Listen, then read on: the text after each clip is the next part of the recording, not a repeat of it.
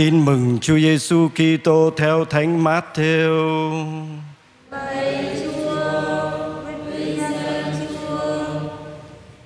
Khi ấy Chúa Giêsu phán cùng các môn đệ rằng: Nếu các ngươi không công chính hơn các luật sĩ và biệt phái thì các ngươi chẳng được vào nước trời đâu.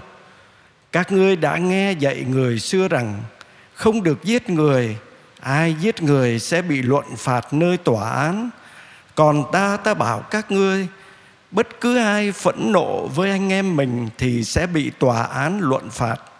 Ai bảo anh em mình là ngốc thì bị phạt trước công nghị. Ai rủ anh em mình là khùng thì sẽ bị vạ lửa địa ngục.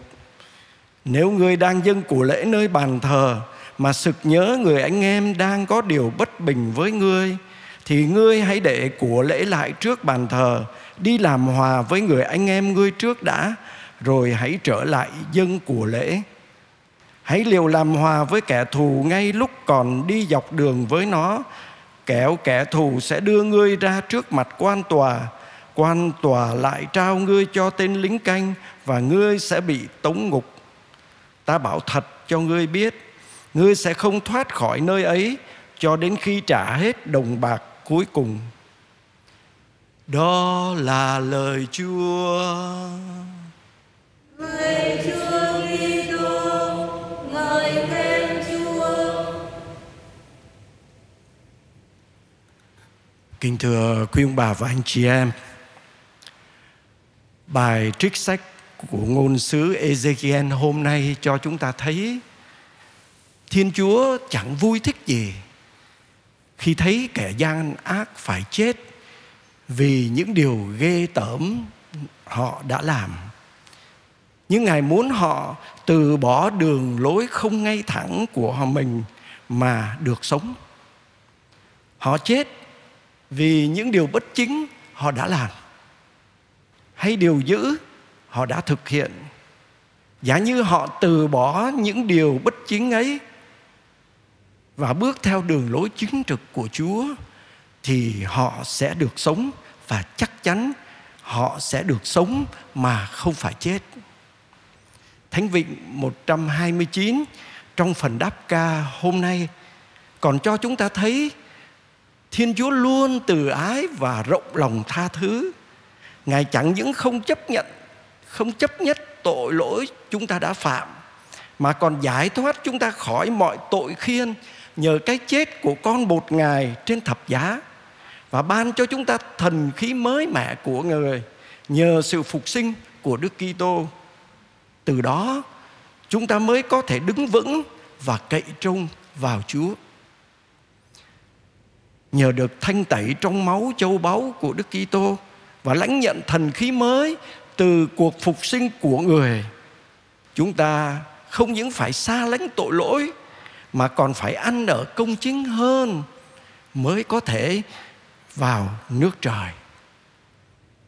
Công chính hơn không phải bởi vì chúng ta đạo đức hơn. Công chính hơn không phải bởi bởi vì chúng ta uh, đạo đức hơn giỏi hơn tài hơn khéo hơn. Nhưng mà công chính ở đây không hệ tại cái việc chúng ta tuân giữ lề luật của Chúa một cách nghiêm nhặt như các pharisêu hay kinh sư nhưng mà nó hệ tại ở chỗ chúng ta nên hoàn thiện như cha chúng ta ở trên trời là đứng hoàn thiện. Đấng đã cho mặt trời của ngài mọc lên, soi sáng kẻ xấu cũng như người tốt và cho mưa xuống trên người công chính cũng như kẻ bất chính. Làm thế nào để trở nên công chính hơn?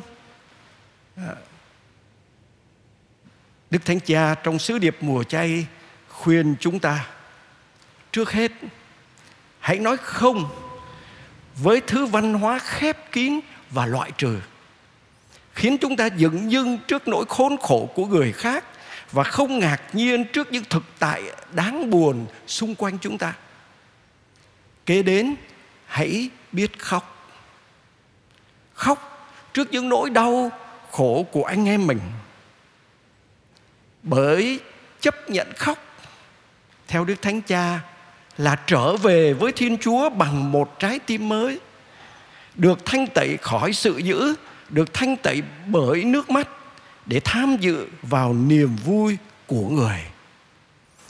Cuối cùng, hãy chiêm ngắm khuôn mặt của những người xung quanh chúng ta. Khuôn mặt của các gia đình đang tiến bước giữa những khó khăn ngặt nghèo.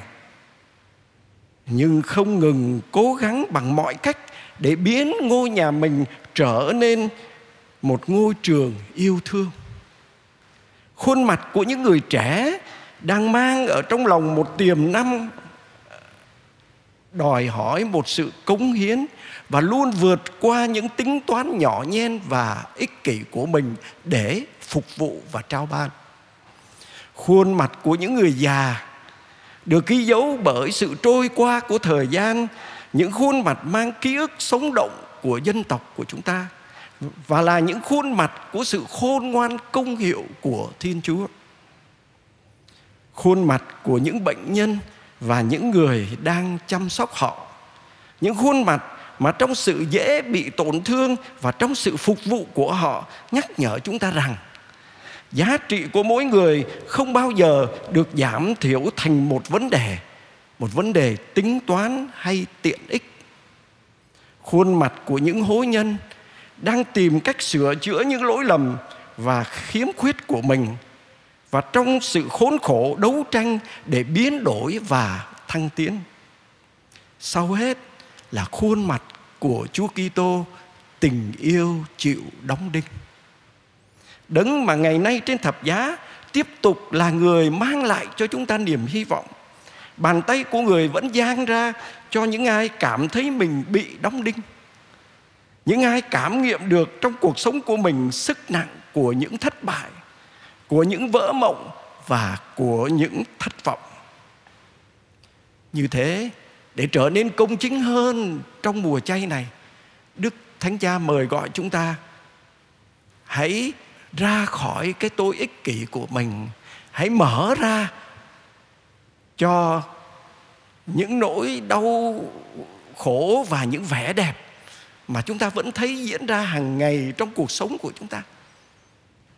Mở ra với những nỗi đau của con người để biết khóc. Và nếu như chúng ta không biết khóc, thì đức thánh cha bảo hãy xin ơn biết khóc. Và chúng ta cũng không dừng lại ở một khuôn mặt đẫm lệ ấy. Nhưng mà mở ra cho những vẻ đẹp. À, vẻ đẹp đang diễn ra trong cuộc sống của chúng ta. À, để đổi mới trái tim có khi u phườn à, bởi những gánh nặng bởi những thất vọng trong cuộc đời của chúng ta. Để chúng ta có được một trái tim mới mở ra với những gia đình với những bệnh nhân với những người chăm sóc họ với những người già với những người bệnh nhân với những người trẻ để thấy rằng một Đức Kitô hôm nay vẫn đang sống vẫn đang bị đóng đinh nhưng mà là một tình yêu chịu đóng đinh. À, một người luôn mang lại cho chúng ta niềm hy vọng và sự sống mới. Lạy Chúa xin tạo cho chúng con một trái tim mới và một thần khí mới. Xin ban lại cho chúng con niềm vui vì được ngài cứu độ.